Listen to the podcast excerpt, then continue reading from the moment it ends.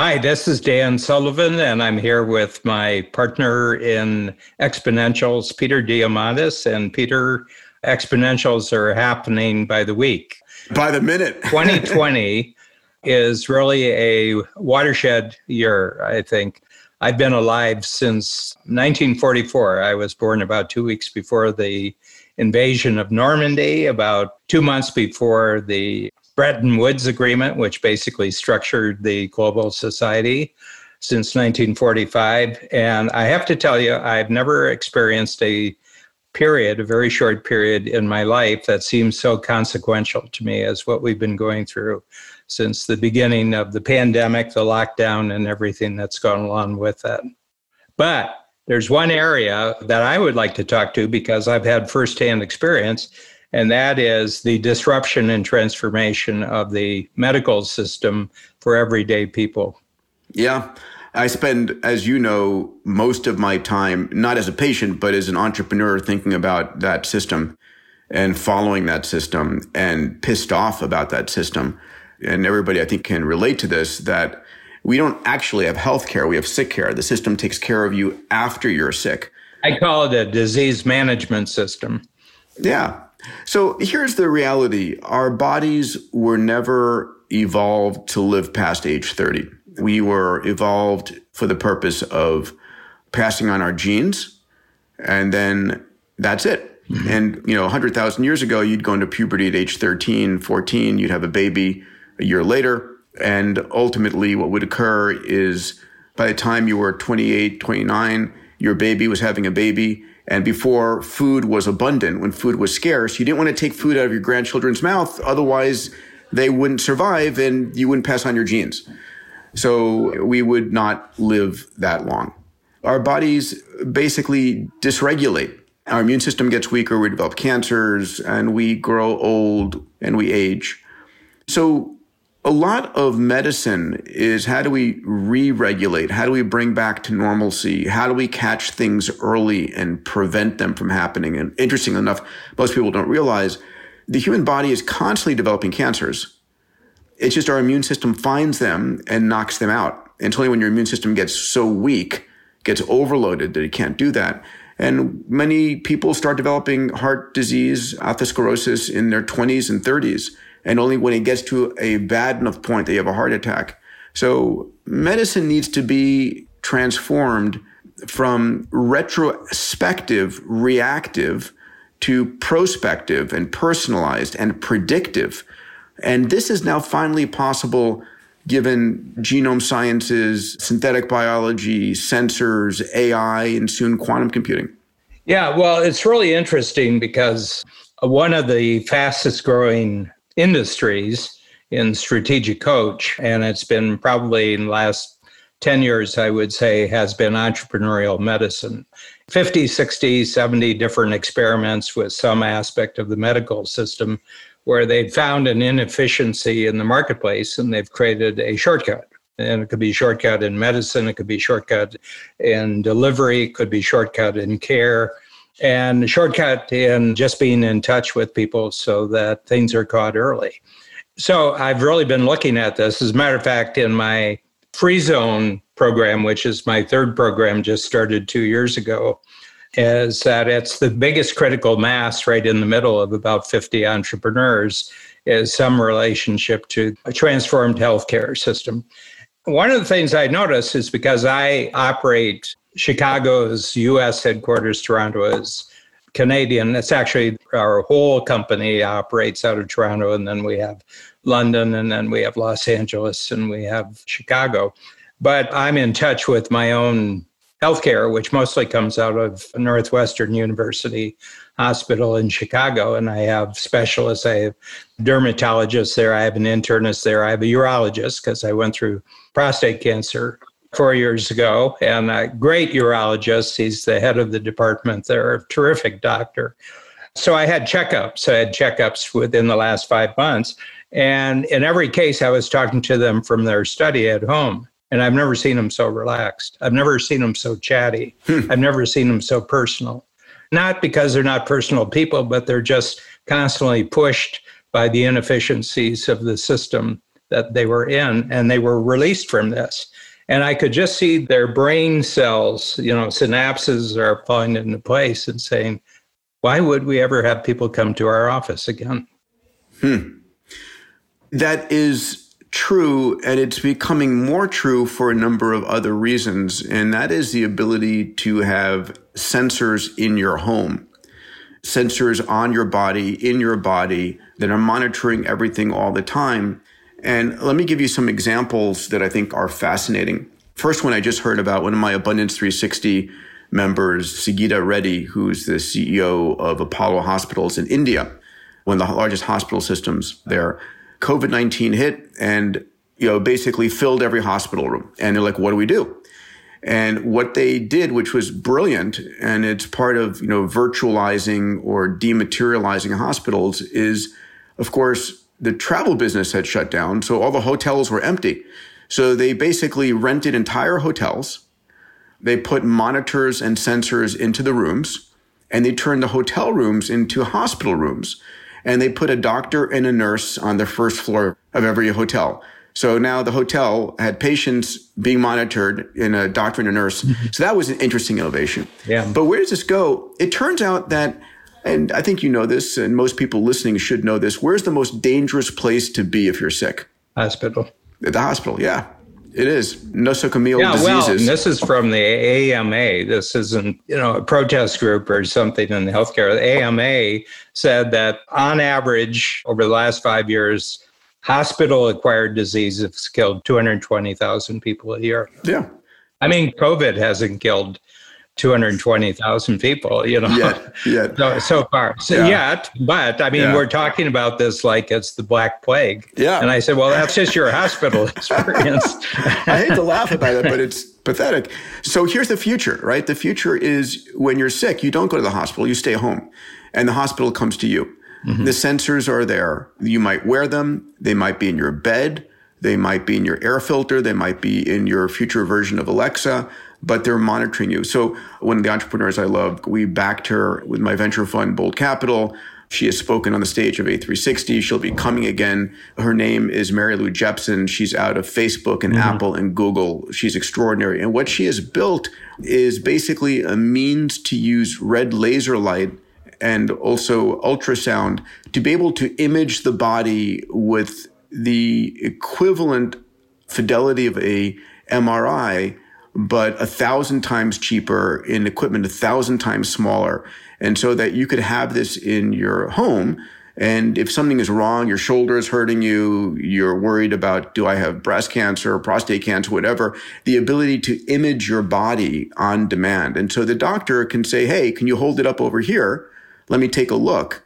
Or rather, the AI will do that. Mm-hmm. So if we can image you and measure everything from wherever you are, and then potentially give you the medicines or whatever you need remotely, I think we are going to digitize, dematerialize, and mm-hmm. demonetize mm-hmm. the practice mm-hmm. of medicine massively. Yeah, and I think that the other aspect of this, Peter, is what's going to happen to the importance of central cities, because as you look at things right now, all the main hospital centers are right in the middle of major cities New York, Chicago, LA.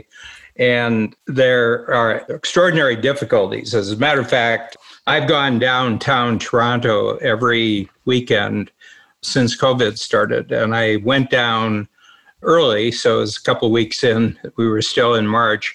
And I go to a gourmet store to get some gourmet items, and I go to Whole Foods, where for the first time in my life, I used my senior status to get in early. I was looking at a poster, Peter, and I was looking, and they said, you know, from nine to 10, seniors only. And I said, isn't that nice? Uh, oh, that's, that's really nice. I'm waiting in line looking at the poster, and I said, and I, I said, wait a minute. I'm a senior. so, the first time, you know, I'm 76, and it's the first time I've ever used my senior status. Yeah, only by virtue of what's on your driver's license. How old do you feel? What, what if you close your eyes? What's your age for yourself?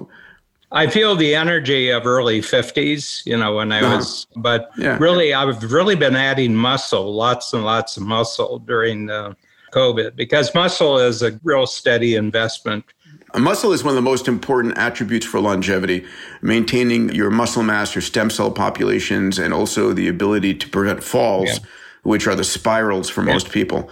Yeah. So, um, but I just want to yeah. say this. So I was on the streets downtown. You know the area, Yorkville. It's sort yeah. of the fashion district of Toronto. Yeah, it's beautiful. And there was nothing happening. It was a ghost town. And I looked up and the sky was bright blue. And I said, you know, the two biggest problems that Toronto has been talking about is traffic congestion and pollution. Air pollution. And I said, I wonder if it's the case that you really can't come up with a solution to the problem until you've actually experienced the solution. And this is what Toronto feels like when you've solved the congestion problem. Mm. And this is what Toronto feels like when you've solved the pollution problem. I said, yeah. I wonder what kind of impact actually seeing what it looks like when you've solved the problem is going to have on speeding up the solution. Yeah. Well, we're seeing it at the beginning in medicine now. Yeah. We're going to see the ability for remote testing. Do I have COVID 19 or do I have any other viral infection or what do I have? All of this kind of at home testing is coming. Well, Peter, I know you're under wraps right now because you're involved in a project, but can you tell me how fast things have speeded up going for a solution to COVID? I'm actually doing a webinar on the company called COVAXX. I can talk about it here. So I'm on the board of a company called Vaxxinity. It's an amazing husband and wife, co-CEOs, my closest friends in the world, Lou Reese, Mei Mei Hu, and and they've been utilizing what's called a synthetic peptide vaccine. We got a call in early March saying, Peter, you know, we can use our technology to create a vaccine for coronavirus, for COVID 19. And I said, great, let's stand it up. And this is what entrepreneurs do, right? You see an opportunity, you see a capability. And so we went from a conversation to raising a seed round of about $16 million. And then we ended up raising another 25 million. But we went in the first two months from nothing using the platform to developing 30 vaccines. And our lead candidate vaccine looks to be the single most powerful vaccine available. Now, people haven't heard about it. We're a couple months behind. We don't have the brand of, you know, an AstraZeneca or a J&J or whomever it might be. But if you look at the elements required for a vaccine to be effective, number one, it has to be able to generate its immunogenicity. It has to be able to generate antibodies in you. And we produce higher level antibodies than any other vaccine we've seen. Antibodies have to be neutralizing, meaning those antibodies have to actually stop the virus. And there's a neutralization titer. So Oxford AstraZeneca, their neutralization titer is 40. Moderna, which is an mRNA, is between 500 to 1,000. Our neutralizing titer is 32,000. It's like orders of magnitude higher. It's crazy. It has to be manufacturable. The platform we use has manufactured 5 billion vaccines. It's got to be cheap. We're dollars a dose. It's got to be safe. This platform's been in humans. And the other important thing is this is a pandemic of older individuals, right? I mean, this really hits people who have a weakened immune system. And a lot of vaccines, because as we grow older, our immune system doesn't work well. That's why we develop more cancers as we get older. A lot of vaccines don't actually really activate the immune system of, of people over 70 or 80 years old, this particular platform does. So super psyched about it in that regard. So yeah. in the speed at which we went from a phone call to we go into human trials this month. We're recording this in August. We went from in mid March testing 30 vaccines, selecting one, putting it into production, and we're on schedule to produce 100 million doses in early 2021. I'm actually thinking about offering vaccinations at A360 in January. Oh. People sign a waiver and get vaccinated with hopefully what will be the lead vaccine. will be through safety testing by then.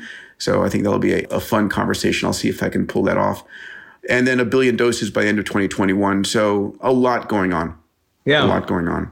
One other fun thing. So the same platform, we actually have developed the ability to vaccinate to stop Alzheimer's, heart disease, migraines, muscle loss, bone loss. So this is interesting, brand new technology. Mm-hmm. So I'll give you an example, pal. I have hypercholesteremia. I genetically, from my father, have high cholesterol levels. My LDL level is like 150. I went vegan to try and get it down. I moved it a little bit. The only thing that stopped it was a monoclonal antibody. It's called PCSK9 monoclonal antibody. It's made by Regeneron in New York. So you get these antibodies produced by this company in New York. And I take a shot every two weeks into my belly or my leg. And I inject myself with these antibodies. And these antibodies go to my liver and they block this PCSK9 enzyme. And my LDL levels go from like 150 down to 30. It's like magic, amazing. But guess what? Every two weeks I have to inject myself and it's $25,000 a year. Great, I can afford it, but a lot of people can't. Yeah. So what if instead of having this company manufacture the antibodies in these giant vats and you inject these 5 mLs into you. What if you could vaccinate yourself and get your own immune system to generate antibodies against that target for $25 a year? Right. So we're talking about like a thousand times cheaper, mm-hmm. a real demonetization and democratization to knock out stroke and heart disease. And that's the power that this platform of Vaxxinity, the other company is going to be called, but the same thing against Alzheimer's, Parkinson's, CGRP for migraines. So a lot of preventative medicine transformation coming our way. Yeah. So you have two contesting forces the disease management system and the actual prevention disease prevention system. So it's almost like a war of titans here. The challenger against the all-time Titan. But you know, it's like the space shuttle costing five billion dollars. Exactly, and here comes SpaceX. Yeah, no, I mean, there's a direct analogy between medicine and outer space. Yeah, our vision for Vaxxinity is how do we become the SpaceX, the Tesla, the Apple of the healthcare industry instead of being, you know, the sick care industry, which has been the case. Yeah, it's a fascinating time, and this shifts everything. So, one of the things I'd like to talk about is the educational system because I've got some amazing stories to talk about because my clients are all entrepreneurs. We should definitely save that for our next podcast, though, if that's okay. You know what we're going to do? We're going to definitely save that for our next podcast. But uh, just a couple of things on the medical side to hit on that I find interesting, worth mentioning, is going to be the whole impact of AI on this, mm-hmm. right? Because one of the things that's interesting is AI is going to play a role in the design of new drugs just for you. So a drug that knows your genome and it knows your background and it is able to design a drug for N of one care. Mm-hmm. That's what it's called. I think that's going to be incredible. And also AI is monitoring. It's interesting. Who's going to be the healthcare company of the future? I don't think it's going to be the traditional healthcare players. I think it is going to be Amazon and Google and Apple or something or, or something, something, brand, new. brand new. Right. I mean, Tim yeah. Cook, the CEO of Apple, said 20 years from now, Apple's going to be known as a company whose biggest impact was in healthcare. Yeah. That's their vision. Yeah. Amazon, you know, I have a lot of friends in the Amazon Care system. Amazon is moving very quickly into healthcare. Mm-hmm. I think Alexa is going to play a critical role there. You know, Alexa can listen to your voice and start to tell if something is off a little bit or listen to your footsteps. And if you're shuffling, are you developing Parkinson's? Or yeah. if your voice is trembling a little bit, what's going on? Or the sound of your cough yeah. could start to tell Alexa something. So a lot of data being gathered there. Or to have conservative tendencies. Perhaps. yeah. You know, yeah, it's a complex business. Yeah. but it's going to be interesting. One of the things that I've been working on with Tony Robbins and a few other friends is we're standing up a company called Fountain Life. It'll be launched in the next few months. The idea here is there should be one place you can go that has the cutting edge for regenerative medicine for medicine for recovery from injury, medicine for longevity, like your diet, your sensors, everything. And so the goal has been one place stop that is your fiduciary for your health, that the best in class across all of these things. So been working on that with Fountain Life, amazing team. Out of Landmark Hospitals down in Naples. Bill Kapp, actually, I need to get Bill to join Strategic Coach. He'd be a great coach member, so I'll recruit him to coach. Good. And Todd McAllister. So a lot of amazing individuals here, but I think we're going to start to see a lot of capital go into this because as the world becomes wealthier and people desire to adopt a longevity mindset, a lot of it is mindset, as you well know, to start to look for what is the best approach for me to live longest. They're going to want these kind of capabilities. So I think that is coming our way pretty quickly. Well, it's fascinating, and a thousand podcasts couldn't cover the breakthroughs that are coming down the road. And I mean, the vision that you had very early, and I guess in the 1970s and early 1980s, about the convergence of so much of this stuff. And that's the thing that people don't realize is the convergence of technologies across borders, across divisions, across silos. Yeah. You know, it's um, a area and we could talk about that. And perhaps next time, Peter, we can talk about the educational impact because you've had a firsthand ringside seat with two nine year olds about what um, education looks like. Yeah, no, it is changing fast. And you and I have discussed this. My book that I wrote, The Future is Faster Than You Think, it came out in January of 2020. The book talks about between 2020 and 2030, how all the industries will change. Little did I know that when the pandemic hit, the book would jump forward five years, literally overnight. But the two industries I talk about that's going to be the most hard hit, the most transformed, that are ripe for reinvention are healthcare and education. So I agree with you. Let's tackle education next for sure. We're both educators. That's what we love to do. Mm-hmm. And I love my time with you, Bal. Take care, Dan. Thank you, Peter.